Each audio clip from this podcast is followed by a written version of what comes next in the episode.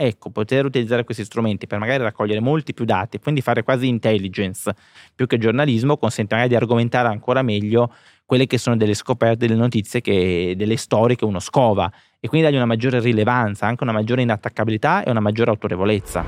Talk Magic, il podcast di Indigo.ai.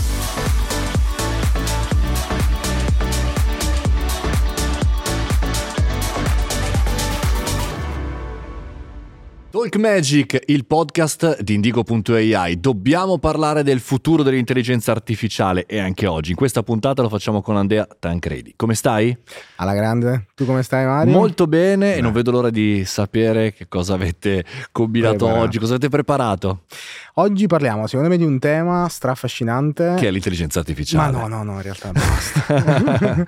no, parliamo di AI, ma poi parliamo di un tema che secondo me è uno dei campi che è più coinvolto oggi e non nel futuro. Abbiamo parlato tanto di futuro, futuro remoto, ma proprio oggi è sugli effetti di, della rivoluzione delle AI. E parliamo infatti di mass media, di editoria.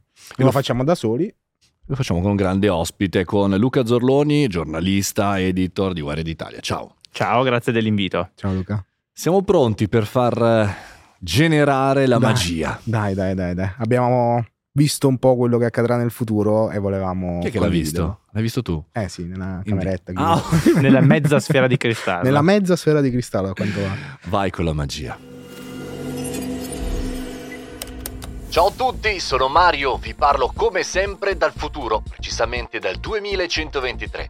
Oggi voglio condividervi una scoperta che forse potrebbe suonare come fantascientifica per voi, ma che qui nel futuro è la normalità. Mentre viaggiavo in tram questa mattina, una notizia ha colpito tutti noi passeggeri, l'annuncio dei risultati delle recenti elezioni presidenziali globali. Ma la straordinarietà della cosa non stava nell'evento in sé, piuttosto nel modo in cui ciascuno di noi ha ricevuto la notizia. Un ragazzo seduto di fronte a me stava letteralmente vivendo l'annuncio come una sorta di avventura intergalattica, presentata sotto forma di fumetto animato. Invece, un signore anziano l'ha ricevuta come un episodio nostalgico di un vecchio telefilm con attori che recitavano l'annuncio regalandogli un senso di comfort e familiarità. E l'uomo d'affari accanto a me stava esaminando una sofisticata dashboard interattiva che visualizzava tutte le informazioni possibili sulle elezioni.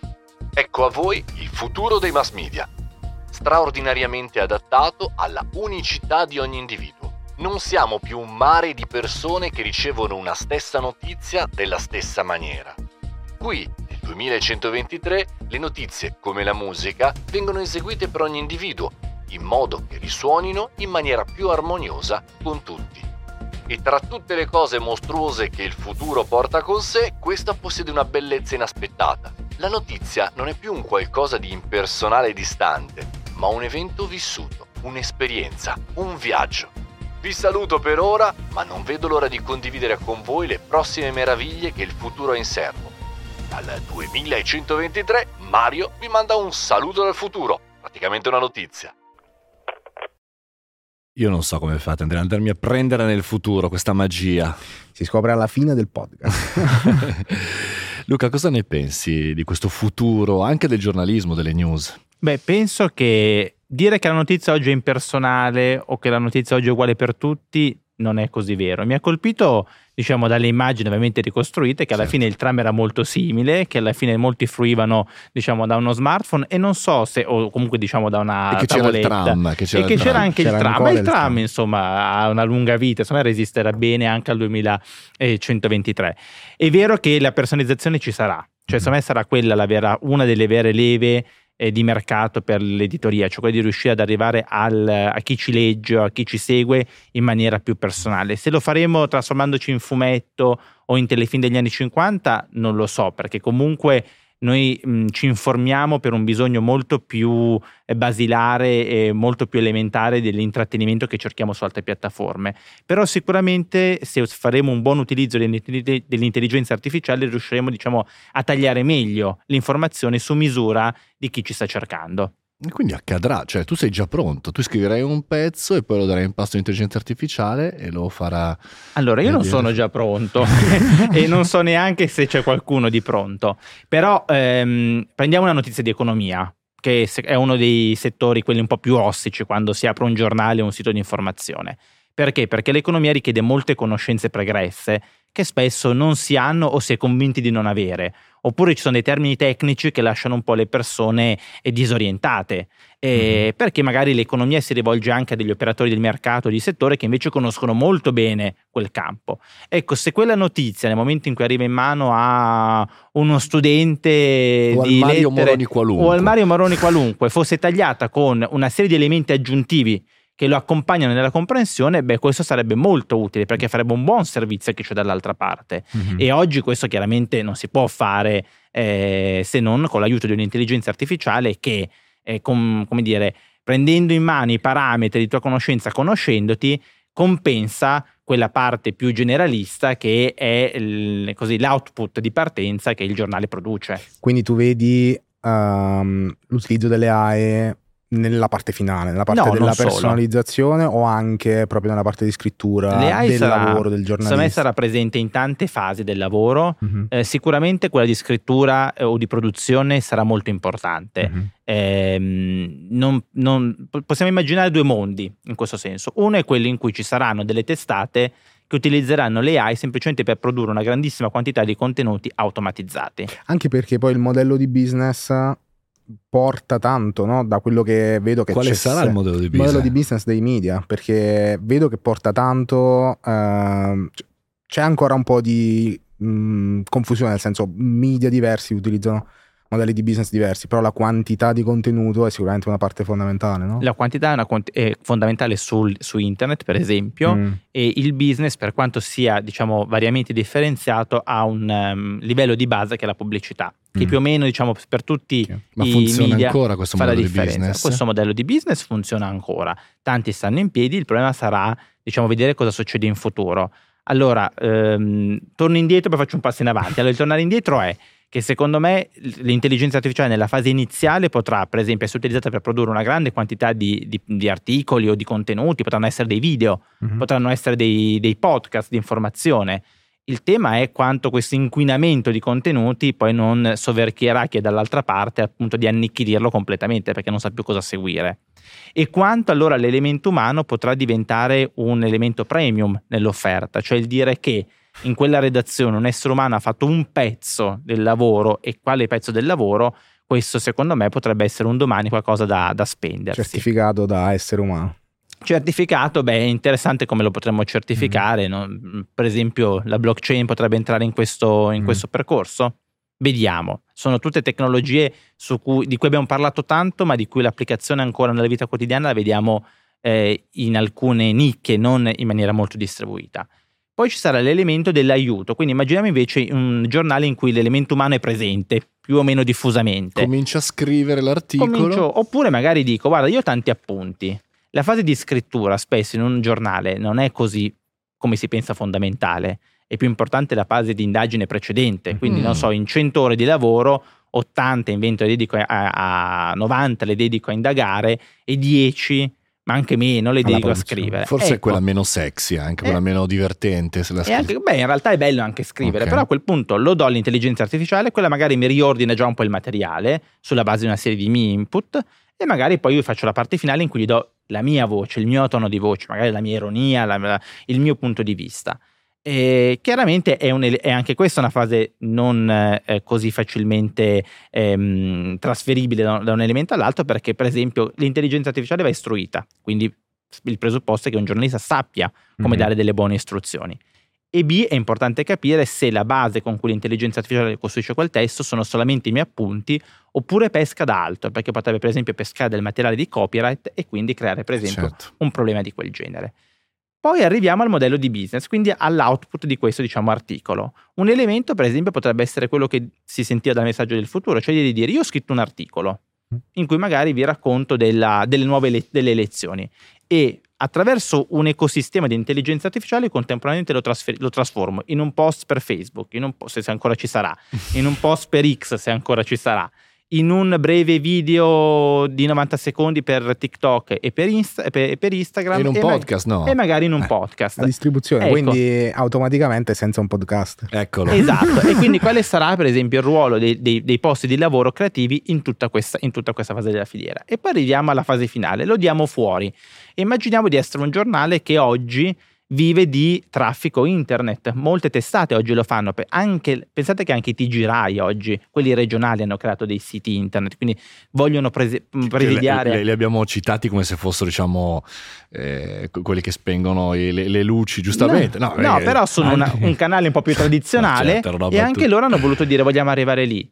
Ecco, quando tu arrivi al, al, a quel punto di distribuzione, oggi cosa succede? Domani c'è sciopero a Milano, il, mh, mm, tu lo scopri dal tuo collega mentre esci dal lavoro, nel 90% dei, dei casi clicchi, eh, digiti su Google sciopero Milano e scopri che ah, domani sì c'è lo sciopero e cosa fai? Clicchi sul primo link che trovi, che tendenzialmente oggi Google tende a indicizzare una testata, uh-huh. quella che è stata mm, per i suoi parametri la più brava a fornire quell'informazione. Ma se domani in quella eh, posizione ci sarà un chatbot a cui io pongo la domanda, che fine fa il ruolo dell'articolo e quel traffico che oggi corrisponde diciamo un click, un soldino di pubblicità, un click, un soldino di pubblicità. Oppure Se... non ci sarà neanche Google, chiaramente utilizzeremo un'applicazione qualsiasi esatto. che sarà esatto. il nostro assistente. A cui faremo questa domanda, cosa farà? Ci, ci consiglierà un link o ci darà direttamente la risposta? Ecco, tutti questi temi pongono grandissimi problemi in termini di business, di sostenibilità e di posti di lavoro all'interno del mondo dei media. Altrettanto pongono anche delle sfide interessanti, indubbiamente.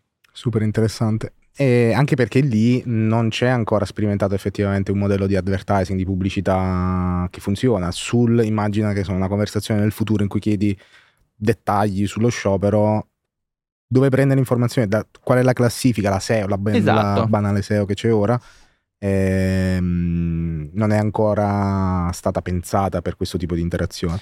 Non e... c'è e se posso aggiungere, oggi noi abbiamo una serie di sistemi per esempio che bollinano il contenuto sponsorizzato, quindi mm, se tu sei un navigatore un po' attento capisci se lì Gli uno... Block, esatto, no ma anche se per esempio ti sei comprato una posizione di primo piano in Google perché ah, hai okay. pagato, ecco un domani io sarò scelto nella risposta dal, dall'assistente personale perché ho pagato per esserci spesso o perché davvero ho dato la risposta migliore. Mm-hmm.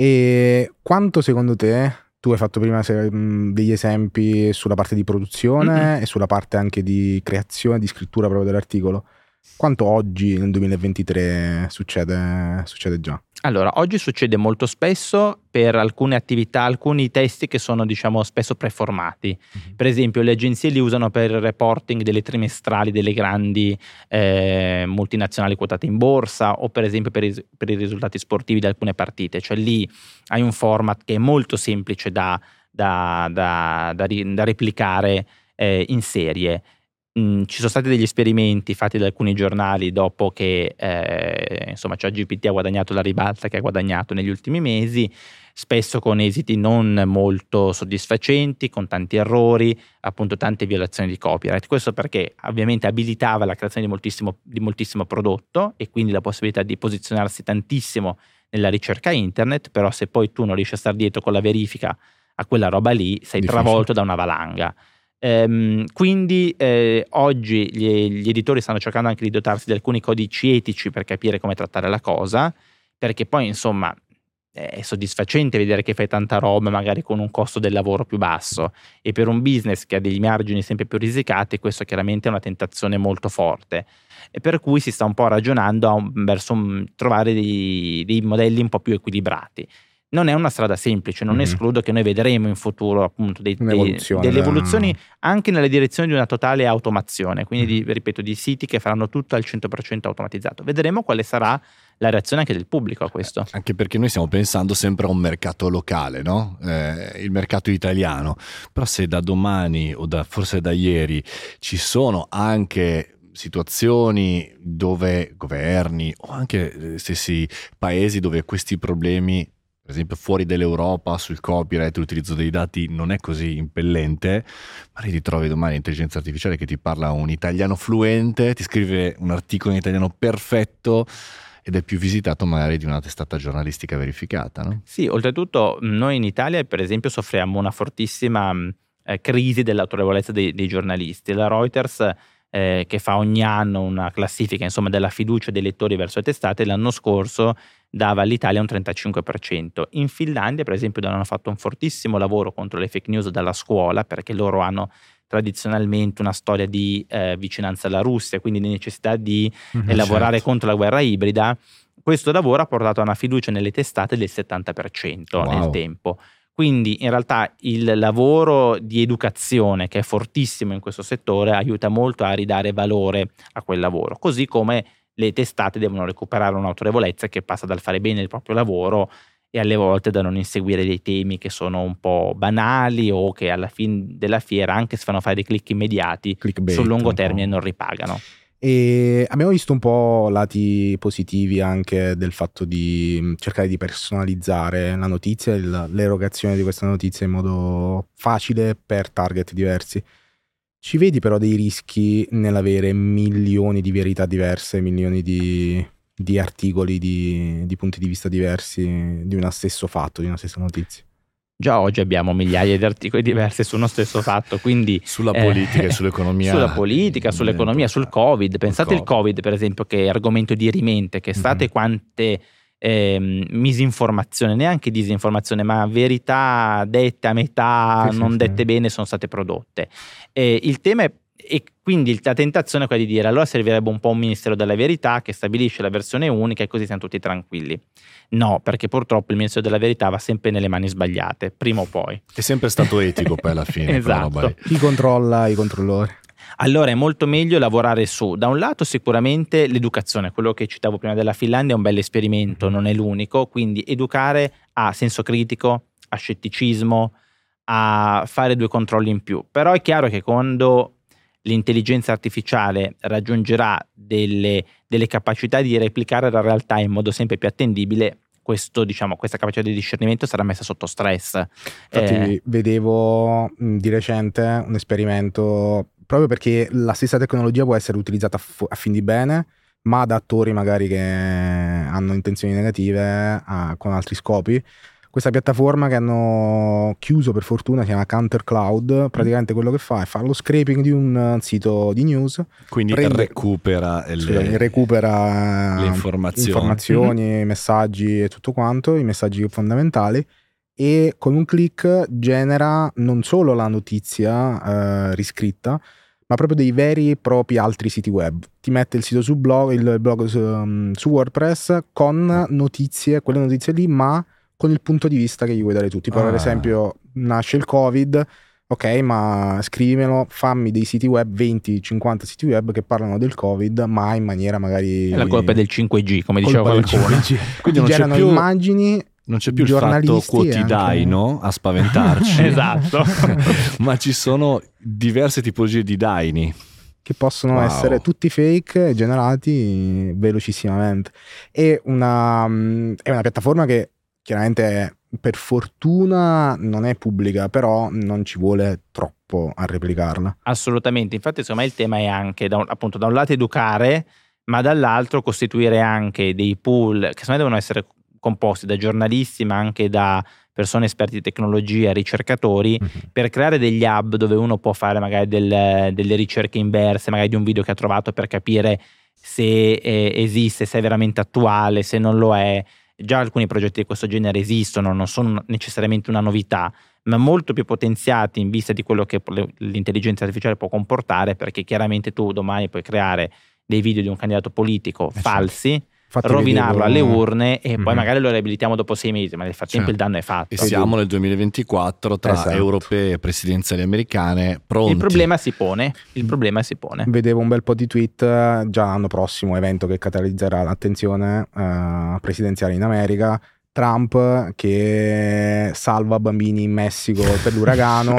il problema è che però è la è diventato così facile, così realistico. Uno dice, vabbè, c'è Photoshop, lo si può fare, però per farlo con Photoshop l'immagine falsa. Ci mettevi ci voleva un professionista due giorni. o lo metti con giorni due secondi e la gente è così verosimile che su, su X eh, la gente cioè, gira parecchio la gente ci crede e è diventato estremamente facile. Mm, noi abbiamo fatto anche noi ci è arrivato un messaggio Dal futuro? Dal futuro o, dal, passato. dal passato. Magari dal passato. Vogliamo sentirlo? E... Magari sì. Ciao Luca, ciao Mario, come state? Vi faccio i complimenti per il podcast, fantastico.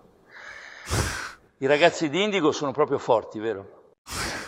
Decisamente. Senza estremamente facile, eh? quindi c'è proprio il concetto di realtà che, che prende delle pieghe inaspettate. Immagina lo stesso messaggio nel clima in cui siamo ora, Putin che dice che ha lanciato le testate nucleari, eh, che non è vero però. Sì, diciamo anche qui però eh, dobbiamo in qualche maniera chiedere, credo, alle piattaforme una mano. Cioè, nel mm. senso, eh, va bene l'educazione e bisogna farla assolutamente.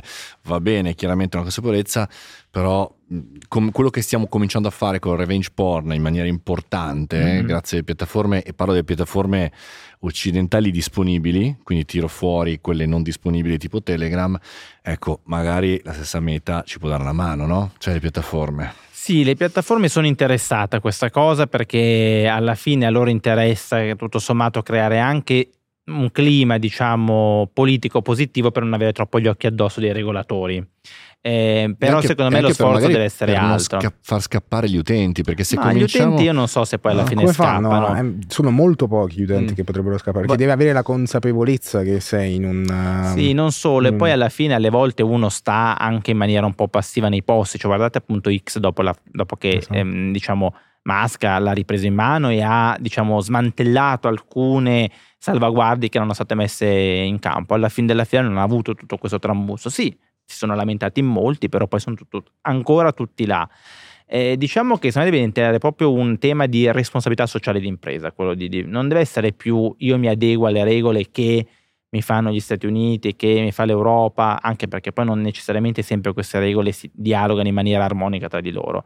Devono iniziare tutte le piattaforme e in primis quelle che sviluppano i prodotti di intelligenza artificiale perché sono quelle che danno in mano, tra virgolette, eh, da un lato l'arma in, tutti, in, nel, nel, modo positivo e allo stesso tempo quella che può essere utilizzata in maniera negativa a farsi carico di questa responsabilità, altrimenti il rischio è poi, come dire, quando la frittata è fatta, di riconoscere il problema, però ormai è un po' troppo tardi. Sono d'accordissimo. Ci deve essere un senso di responsabilità forte, perché la stessa tecnologia la puoi utilizzare, come avevo visto, per scopi negativi, mm. ma anche per scopi bellissimi. Per esempio se una persona ha il suo mondo di notizie, no? Cioè vede, è abituata a vedere magari sempre notizie di una, di una certa mm. area, con la stessa tecnologia puoi cercare di fare uscire, di aprire i confini di quel mondo che si è chiuso, no? Magari mh, sia sullo spettro sinistro della politica o destro, uguale. Eh?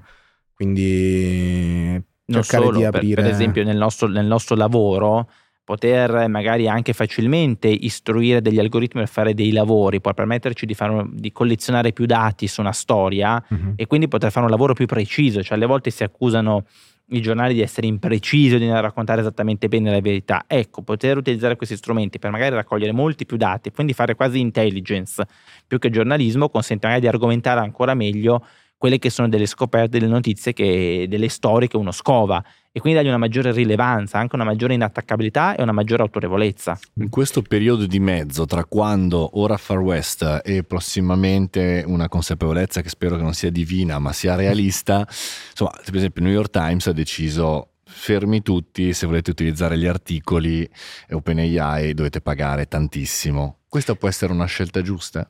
Quella è una scelta, a mio parere, corretta, che però attiene a una parte, diciamo, del, ed è una parte ehm, nel rapporto quasi più tra i media e le piattaforme che sviluppano intelligenza artificiale. Quindi attiene meno il, le persone che sono all'esterno diciamo, di, questa, di, questa, di, questa, dimensione, di questo rapporto.